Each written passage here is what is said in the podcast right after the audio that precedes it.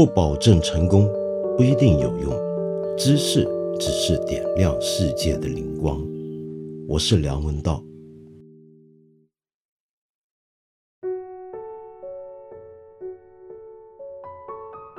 今天实在不能不谈谈美国，对吧？关于这两天发生在美国首都华盛顿国会山庄的这一起暴乱事件。国内已经有大量的报道和分析，我没有什么好重复的。但是我愿意从一位朋友在我们上一集节目后面的留言开始聊一聊，我们还能够说些什么？这位朋友叫做 The Rose，你说我想不通那些高度文明的国家，那些天天拿人权嘲笑甚至攻击他国的国度里的国民。为什么连戴口罩这么简单的事情都做不到？他们真的不知道戴口罩是为他人的安全着想吗？即便真的不知道，就没有电视、网络、医护人员、知识分子宣传吗？如果宣传了还不戴口罩，要么就是目光短浅又素质低下，要么就是他们根本不相信官方说的话。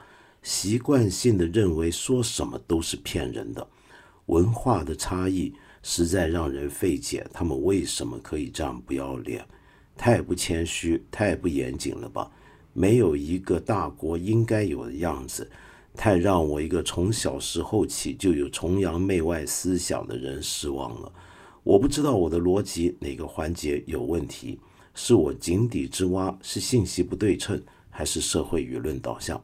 谢谢道长总是分享我根本就没有听过的音乐，还介绍的那么详细，真可爱。开阔视听的同时，让我感受到那么广阔存在的人类之光。谢谢你啊，The Rose，你喜欢我们介绍的音乐，我好好努力，再多介绍一些音乐给你听。呃，你的逻辑没有什么问题。只不过我觉得有一个起点很有意思，那就你从小就崇洋媚外。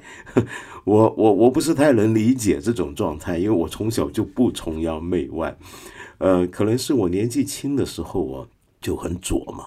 那很左的人呢，在那个年代，凡是别的同学、别的朋友崇洋媚外的对象，比如说美国、欧洲这些西方发达国家，在我这种左派看来都是充满问题的。但是由于我小时候成长的年代是台湾的白色恐怖刚刚结束，在推行一种符合官方意识形态的所谓中华文化复兴运动，那大陆这边呢又是文革年间，所以呢我好像没有办法在现实中能够找到一个让我崇拜的一个状态跟现实，所以我一直都觉得理念里面的一些的价值的追求。可能比现实中存在的某个具体的国家或者社会更值得让我崇拜或者是追求，大概是这个样子吧。但是从这个起点开始，我觉得你刚才说的那段话里面有些问题很有意思啊。你说到为什么有些国家，比如说就说美国吧，还有很多人反对戴口罩，那么他们是不是根本不相信电视、新闻媒体、网络？医护人员、知识分子所说的话呢，或者用你的讲法叫宣传，是的，我想告诉你，的确是有很多人不相信。那么为什么会这么不相信？这是不是一种文化差异呢？我今天就想告诉你，这恐怕不只是一个文化差异，就那么简单能够解释得了的。因为事实上，哪怕美国现在疫情这么严重的国家，其实还是有很多人认为戴口罩是有用。也坚持戴口罩的，所以这并不是一个中美文化差异就能解释得了，而是说他的国家有许多人真的不相信戴口罩有用，也反对戴口罩，这是怎么回事？那这个事情跟我们昨天前天目睹在美国发生的事件之间又有什么关系呢？它当然有关系。我们就说这一次美国的暴乱，它背后的源头吧。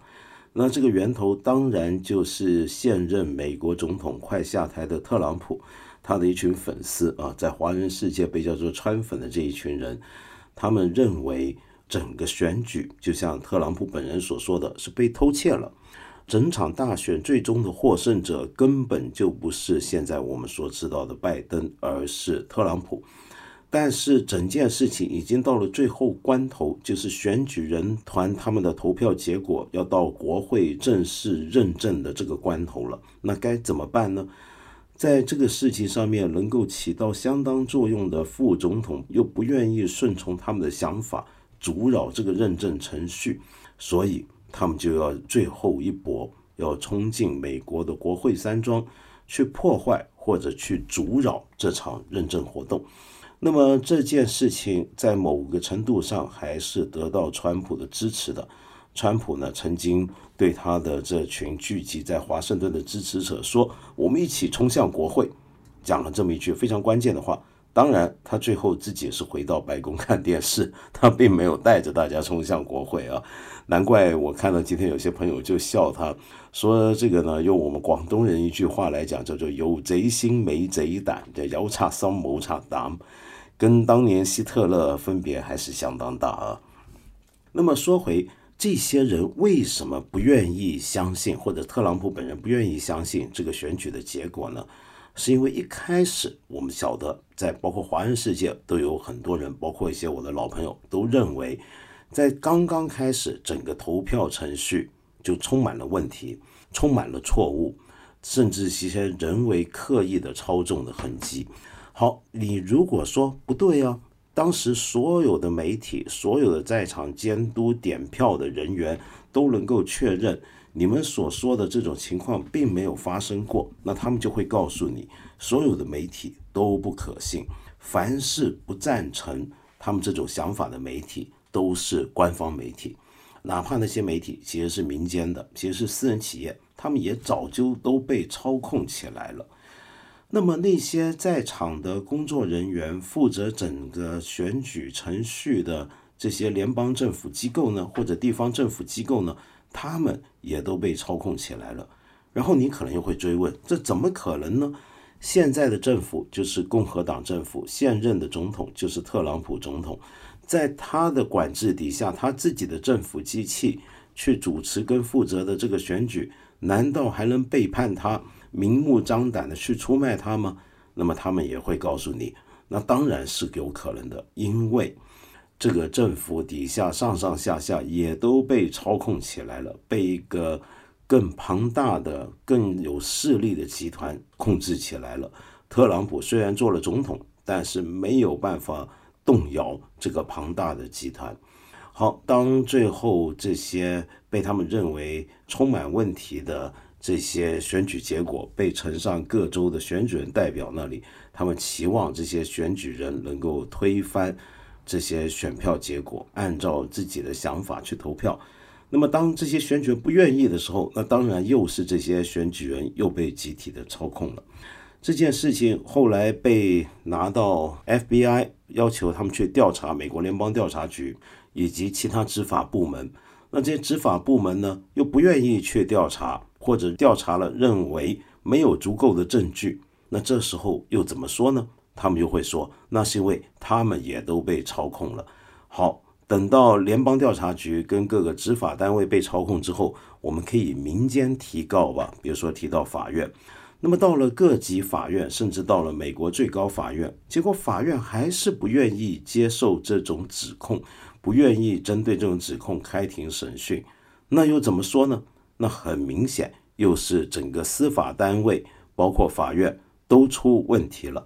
尽管这个美国的司法部长威廉巴尔是特朗普很信任的一个人，尽管他刚刚辞职了，可是他就报告给总统跟公众听，看不出有任何证据去证明这次选举里面包含了骗局，或者这个选举结果有重大的各种的人为操控的可能。那该怎么办呢？他们又说，那是因为他们也被操控了，或者不得不面对恶势力而低头了。但是，美国联邦最高法院的大法官，现在我们都知道，这个笔数是倾向于共和党，倾向于保守派，而且还有大法官是刚刚才被美国总统特朗普任命进去的。那又怎么说呢？那就只能说，尽管这些人本来立场上比较偏向特朗普。但是他们也不得不被这个恶势力所屈服。呃，大概就是这样的一种路数啊，这种思路使得他们最后认为，他们攻进美国国会呢是很合理的。这是一个在所有一切合法的途径都被穷尽之后，最后一个去挽救他们认为真实的选举结果的机会了。你当然可能会说，这种想法会不会太荒谬了？那就等于是全世界都在加起来一起蒙你骗你，全世界全美国的所有的机构，从传媒到学术界。到呃各大的电子媒体，到美国的所有的体制部门，全都被控制了吗？是谁那么厉害在控制这些呢？关于这一点呢，就有很多种不同的讲法跟理论了。那么其中一种最有名的讲法就是 Q 匿名者理论，或者 QAnon，也就是 QAnon。那这是什么呢？这是一个我们今天认为典型阴谋论的一个代表。事实上，我刚才所说的那种想法啊，一路听下来，你大概就能够闻到那个味道。那是什么味道？就是一种阴谋论思维的味道。这种阴谋论思维的特点是什么呢？我们就用 QAnon 这个其中美国现在流行的，也是这一次攻进美国国会山庄的特朗普支持者，在他们当中有特别大影响力的这套阴谋论来举例好了。这个阴谋论叫 QAnon，是来自两个字的缩写。第一个字是 Anon，Anon 是什么呢？其实就是英文的匿名的简称。那个 Q 是什么呢？Q 所指的。是美国的国家的机密情报中最高级别一级啊，Q 级许可才能看的机密就叫 Q。那这个 QAnon 是起源于二零一七年一个网上讨论区里面一个用 Q 化名的一个用户。那这位用户呢，当时在这个讨论区里面提出一种讲法，他说呢，美国整个国家。被一个很邪恶的集团控制住了。那这个集团呢，是由一群自由派的好莱坞演员、跟影界从事人员、一些政治人物以及美国的高级官员所结合起来干的一件坏事儿。那他们干的主要的坏事是什么呢？就是地下娈童网络。也就是说，这帮人呢，全部都是恋童癖，又或者是透过恋童癖做的儿童性交易来牟利赚钱的人。那这一批人呢，已经深深的掌控了美国的传媒、美国的政府机构、美国的公务员部门。那里面其中有一些头脸人物，就包括美国前总统奥巴马、美国的前国务卿希拉里·克林顿。以及一些的金融大亨，比如说索罗斯。那么这个 QAnon 理论，你听起来也觉得很荒谬。就也就是说，刚才我说的那一大帮人，全部要不就是娈童癖，要不就是同情娈童癖，或者跟娈童癖的地下商业网络这个同流合污。你听起来很奇怪，对不对？但是我想告诉你，这套讲法从二零一七年到现在，已经获得越来越多人支持。甚至达到一个程度，就是有一些信奉这套理论的人已经被美国的选民选进他们的国会当国会代表了。这样的一种思路啊，有什么特点呢？这样的一种阴谋论思路，它的几个特点就在于，他们有一个很显著的一个。之前我在去年一集节目讲过，记不记得我在去年有一集节目讲过，美国很流行一种说法。叫做地平说，就是认为地球并不是圆的，地球其实是平的。我们现在主流之所以认为地球是圆的，其实是个科学错误。而这种科学错误呢，还被主流科学界捆绑起来，强行的灌输给我们，使我们无法掌握地球根本是平的真相。好。我从那个例子就曾经介绍过美国的一个很独特的地方，那就是美国的反智主义。那这种反智主义，在我刚才所说的这种阴谋论思维背后呢，是有相当大的基础的。那它对这个阴谋论产生的影响或者之间的相互联系的点在哪里呢？那就是相信阴谋论的人，他们都有这样的一个特点，多半。那就是认为主流的知识或者科学里面或者信息里面存在很多的问题。他们对这个世界能够提供一种另类的角度，这个角度或者认知是主流所否认的，是主流要压抑的、要打压的。那么，你如果跟他谈科学、谈严谨的论据，或者要收集证据，他总是能够成功的反驳你，并不是因为他比你更严谨的推理能力，也不是因为他比你有掌握了更多可靠的证据。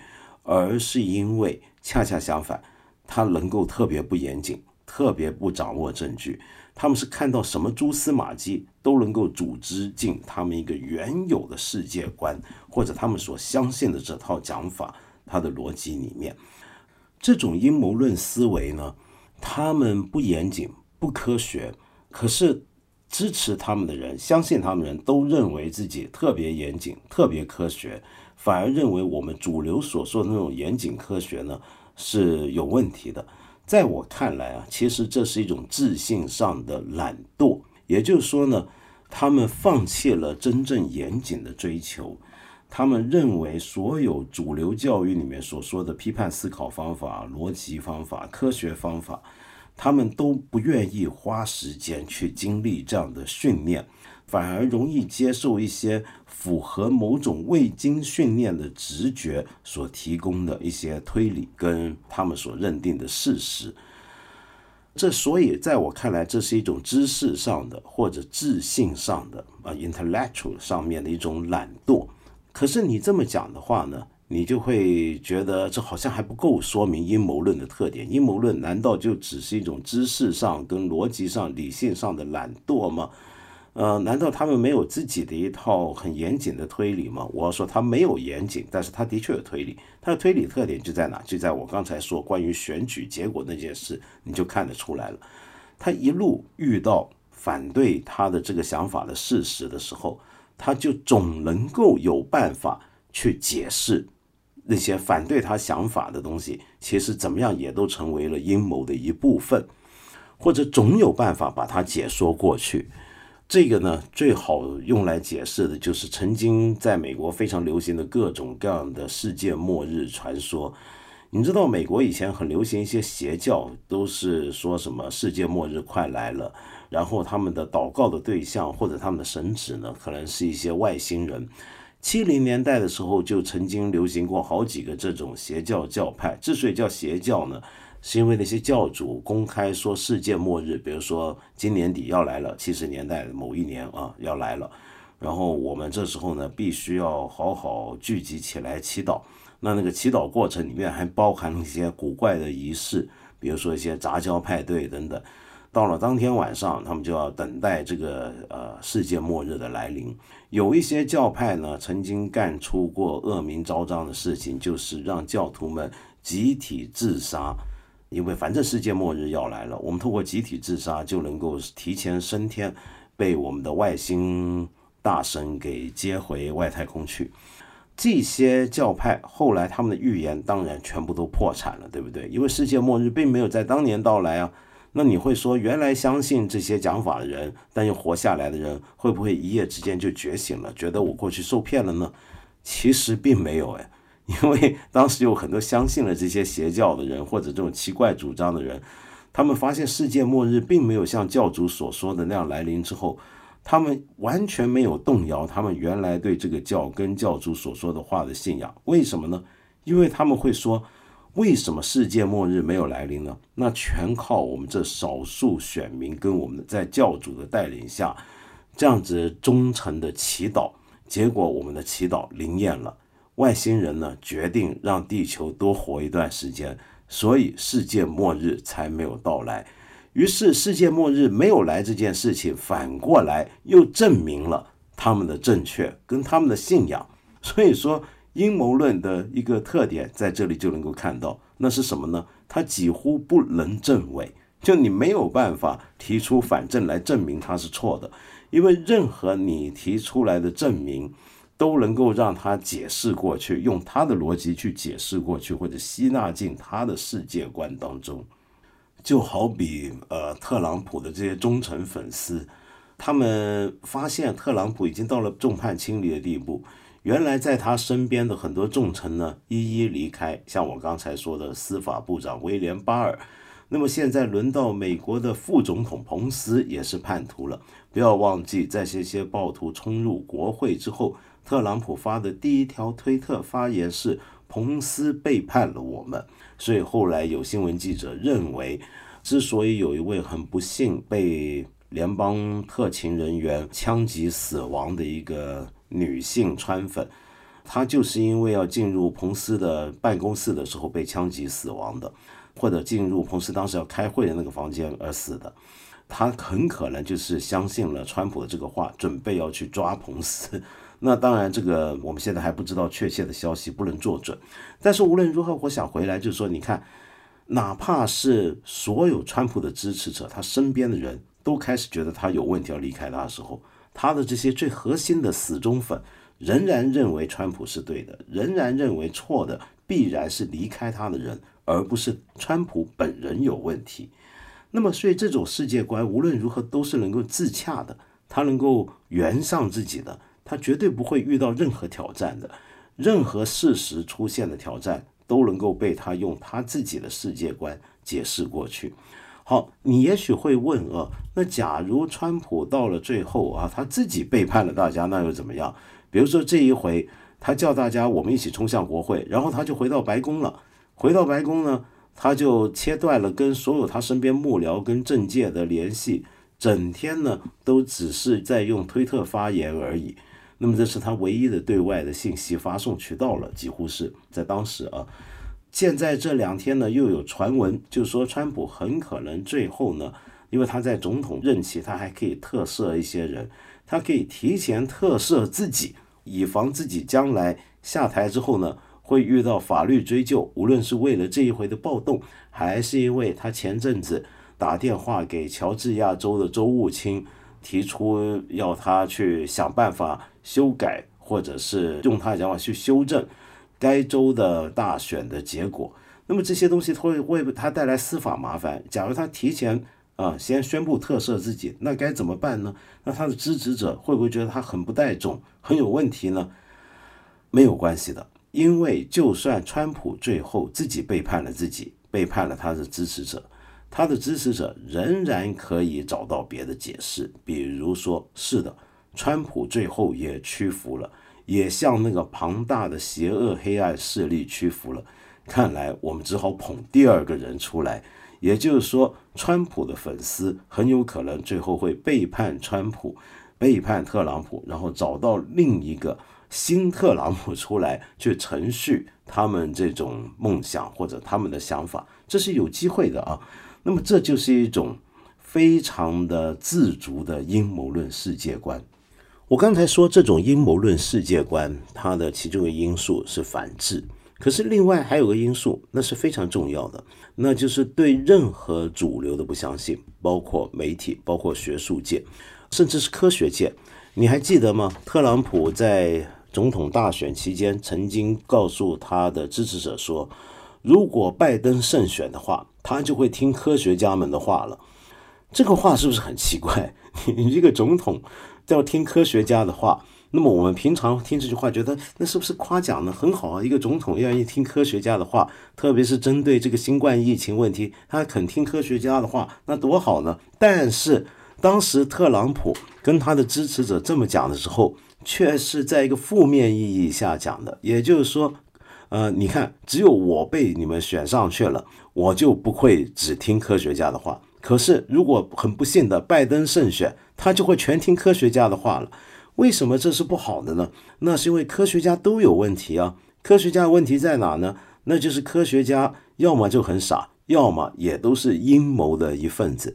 那这种阴谋的其中一个构成呢，那就是关于这个新冠肺炎的一个解释了。你知道这个新冠肺炎，我们刚才回到戴口罩这个问题，很多人之所以不戴口罩，是认为就像上一集节目讲的。戴口罩是剥夺了他们的自由，甚至有人认为这个戴口罩是穆斯林的一个阴谋，因为穆斯林他们认为很多穆斯林信徒在某些国家某些主张底下，很流行这个女性全部蒙面嘛，对不对？有这样的规定或者习俗。为了要让美国逐渐的伊斯兰化，那么他们现在开始也想让美国人习惯遮脸。那习惯遮脸的最好的方法，无非就是透过这场疫情，让大家都开始惯了戴口罩。口罩戴多了，以后叫你们信伊斯兰也就容易了。那么这种讲法是不是很荒谬呢？你如果跟他说科学家们不是这么认为，那他们就会说科学家全都错了，或者科学家全都被收买了。我举个简单的例子啊，在美国的刚刚结束，就前阵刚结束的众议院的选举里面。挑战美国加州的代表加州的一个议席的民主党的候选人，也就现在的众议院议长佩洛西的一个代表共和党出来的一个国会候选人，他已经输了啊。那他这个人呢，叫做 Diana Lorraine。Diana Lorraine 是一个名嘴，是个共和党名嘴。那么在 YouTube 上面有他自己的频道，他就曾经说啊，他看到现在大家戴口罩，他就忽然醒悟了一点。就去年的时候，美国的著名的保守派的新闻媒体福克斯啊，就 Fox，就也在播放《蒙面歌王》的美国版。那这个娱乐节目是原来来自韩国，我们中国也有中国版，很多观众大家还记得吧？《蒙面歌王》，他说这个《蒙面歌王》在二零一九年一月开始播出，在美国也很受欢迎。他现在忽然发现，这个娱乐节目其实就是一个阴谋。当时之所以有《蒙面歌王》这样的节目在美国播放，就是为了要让美国人开始准备蒙面。果然，今年就要大家戴口罩了，可见这个阴谋是早就存在了。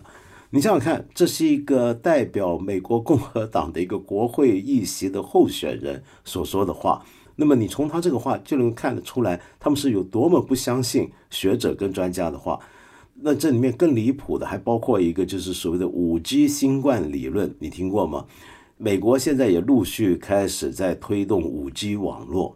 那这个五 G 网络推动的同时，正好也就差不多是新冠肺炎开始打击美国的时候。所以有些阴谋论者就认为，这个新冠肺炎的种种的症状，很可能就是由五 G 造成的。那最早鼓吹这个理论，或者这个理论最系统的解释者。叫做大卫·艾克，我等一下还会回头讲他。那么我先说回刚才讲的那个问题啊，就是说这样的一种阴谋论思维呢，他不相信科学，不相信主流的媒体，不相信呃一般的学校的教育，他相信自己一套东西。那这种全面的不信任，我们通常都会认为是一个国家陷入重大危机，几乎要到失败国家地步。它才会那么风行的，怎么会在美国发生呢？事实上，你看美国这一次的总统大选的争议，甚至是闹剧，已经在很多标准上符合了平常我们认为一个失败国家是什么的标准了。包括美国的前总统小布什都出来说，美国昨天这两天这件事情简直就像 Banana Republic 香蕉共和国。那这句话太讽刺了。香蕉共和国这个名词我以前不是说过吗？原来指的是拉丁美洲的一些的国家，那些国家就是典型的失败国家，选举都是搞假的，都是假选举。然后整个国家呢的政治就像一场笑话一样。那这些国家的特点就是他们实际上都是当年。受到美国的节制，甚至是操纵的，也就是美国在把整个拉美当成它后院时期所产生的一种政治现象，那就是香蕉共和国。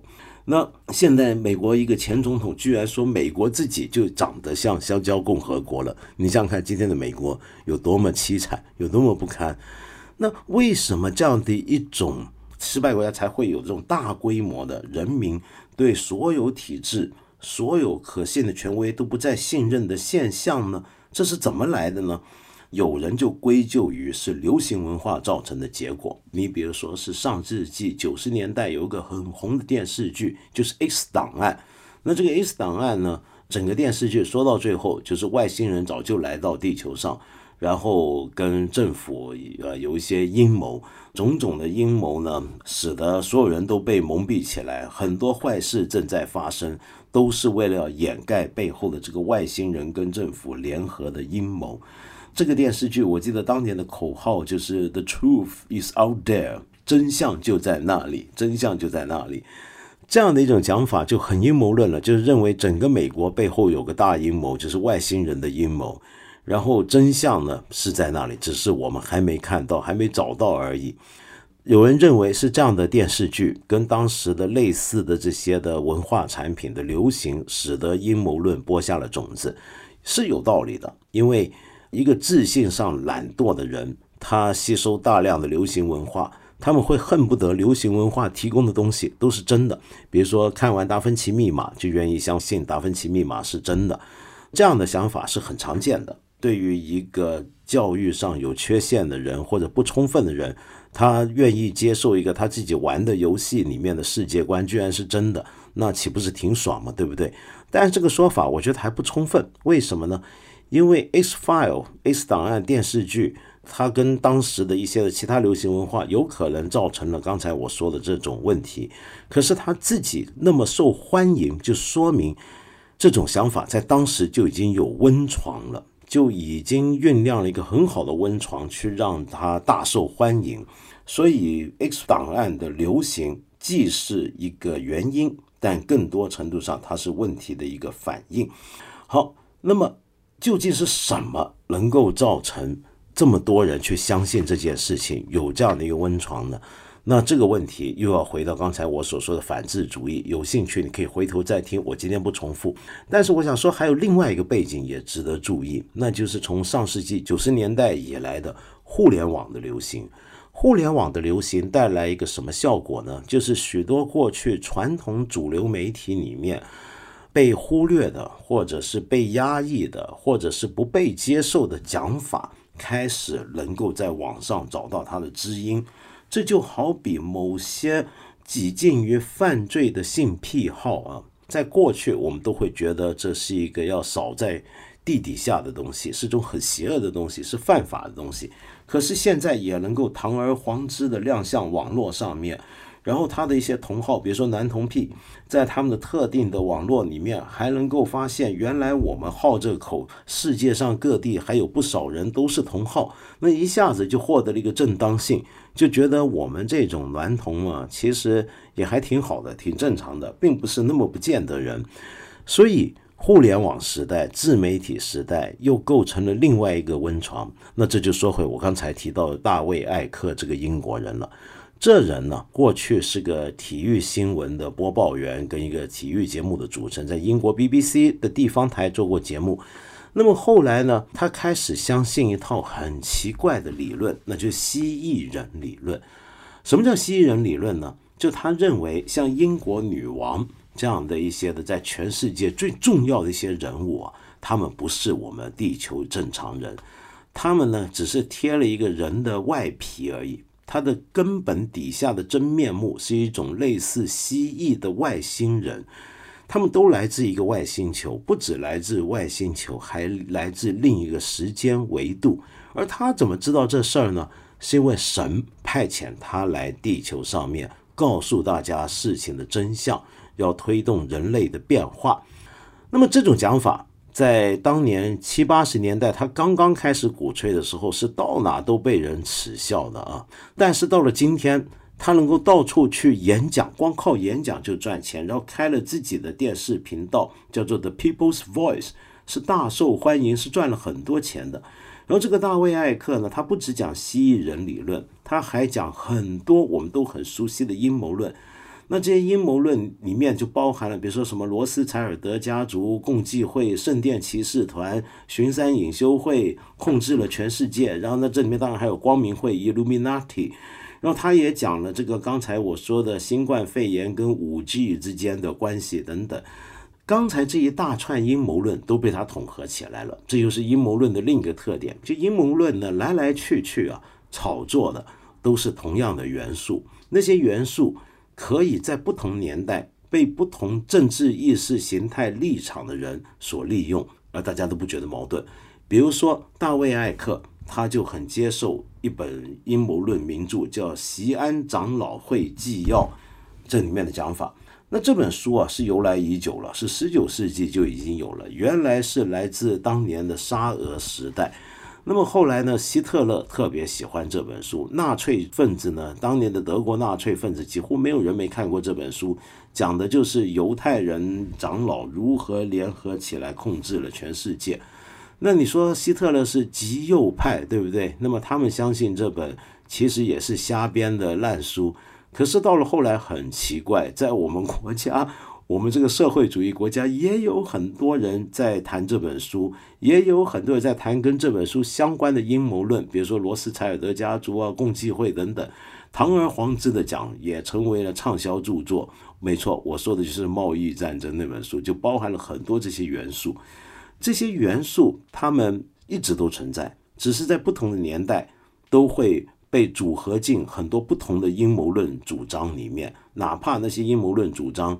已经是另一个世代的事情，已经是另一种政治意识形态立场。例如说，今天的美国的特朗普的支持者，尽管他们不喜欢大卫艾克，因为大卫艾克认为特朗普都是阴谋的一部分，那么可是他们也接受大卫艾克的很多讲法，比如说新冠肺炎跟五 G 的关系啊，比如说罗斯柴尔德家族共济会、圣殿骑士团、西安长老会等等，他们也很喜欢谈这些。好。那么，这就是阴谋论的另一个特点，那就是混杂，就把很多元素混淆起来，而这些元素可以不断的反复使用。我刚讲这一大堆，你都会好像觉得我在耻笑阴谋论的支持者都是一群很无知的人，自信上很懒惰的人，不愿意接受思想跟学术的严格训练，或者现代教育不完整的人，并不是这样，恰恰相反。有很多高级知识分子也很容易相信阴谋论，从当年的纳粹支持者一直到今天的事件也都是如此。那又是为什么呢？这个才是在我看来最重要的问题。就像我刚才一开始所描述的，特朗普所谓他的选举结果被偷窃这个想法。这里面它是根源于什么呢？根源于你一开始你有某种意识形态倾向，比如说你因为种种原因，比如说你讨厌中国，你对今天的中国非常不满，于是你认为特朗普他对中国这样子强硬，搞这么多动作，那就对了，你开始支持他。开始从这一步开始，你就踏上了一种道路，那个道路就是认为他是一个救星，他是一个好人。然后就逐步的把所有你看到的现象、看到的事情，都穿插解释进一套完整的世界观跟叙述里面。也就刚才我说的阴谋论，也就是说它的根源是出自于一种带有强烈情绪倾向的一种意识形态的因子。那这种情绪倾向在美国那里，很可能就是很多特朗普的支持者，他们过去几年过的日子不好。他们发现很多问题，他们觉得自己的社会的确有很多问题、很多毛病。然后这时候出来一个人，叫做特朗普，声称能够解决他们所关注的问题，能够对他们所关注的问题提供答案跟方法。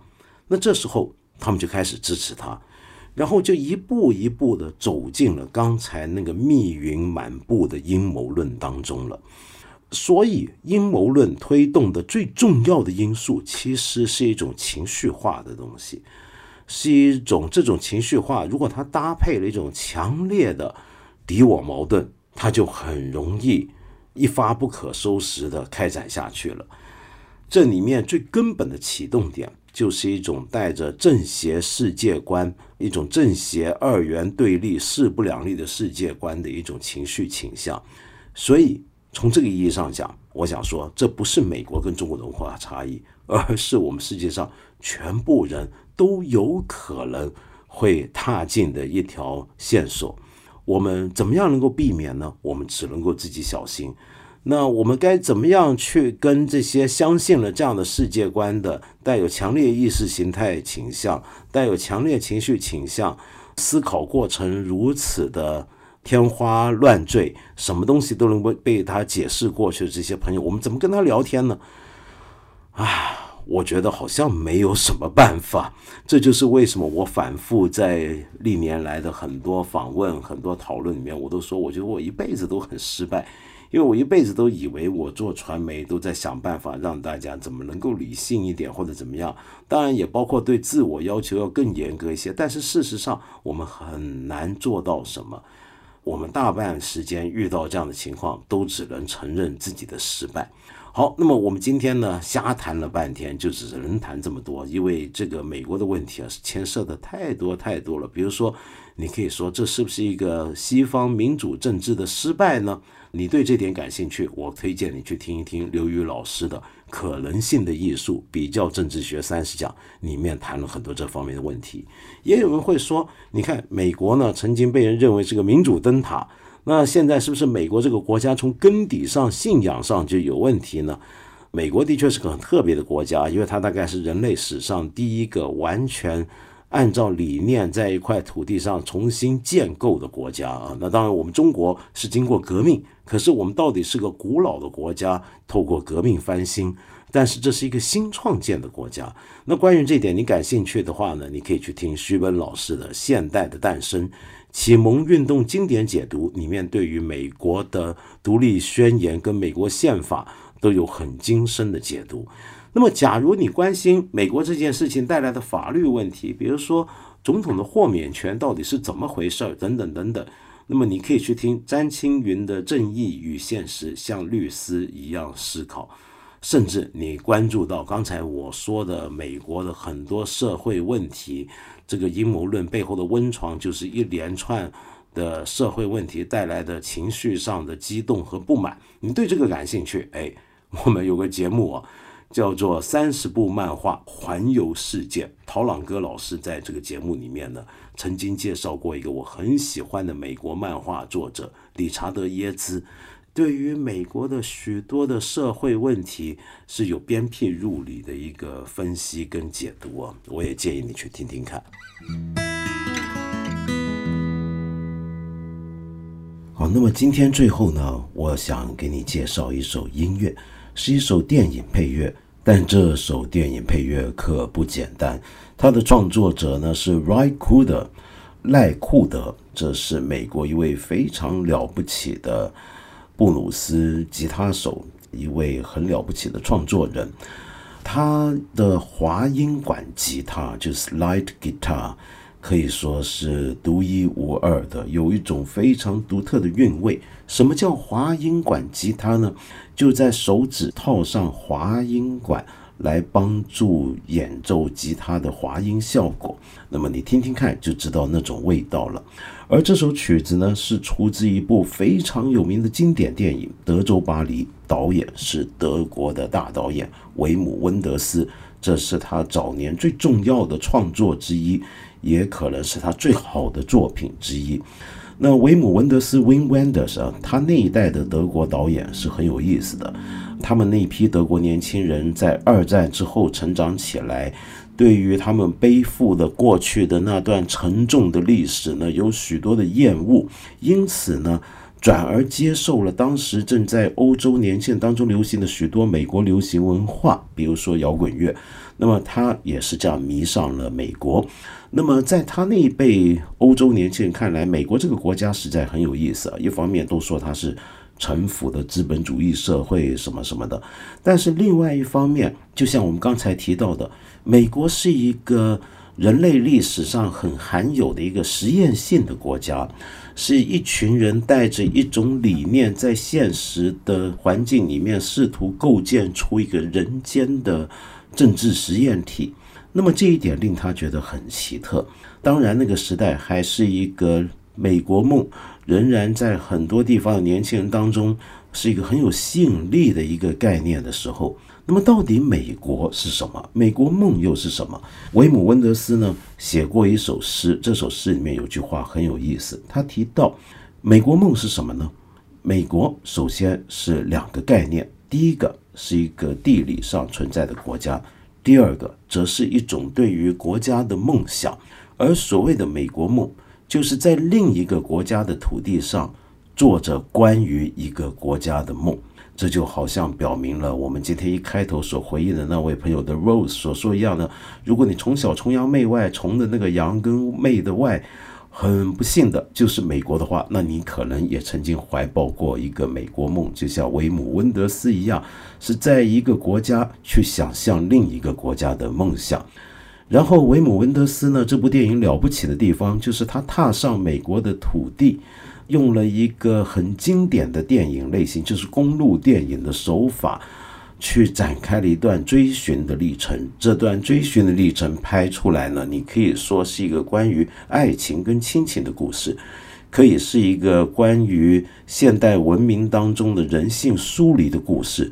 但是如果放在刚才我说的那样的背景底下，你可以说那是对于美国梦的另一面的诠释。那诠释出来的模样是什么样的感觉呢？就好比这部电影一开头。在美国西部那辽阔的大地上，在峡谷中间，黄沙万里，一个戴着帽子的男子，他已经失去了言语能力，然后一个人独行在上面，然后步履蹒跚，一路只有一只象征着美国的老鹰在跟随着他，那是一种荒凉的，非常的疏离的。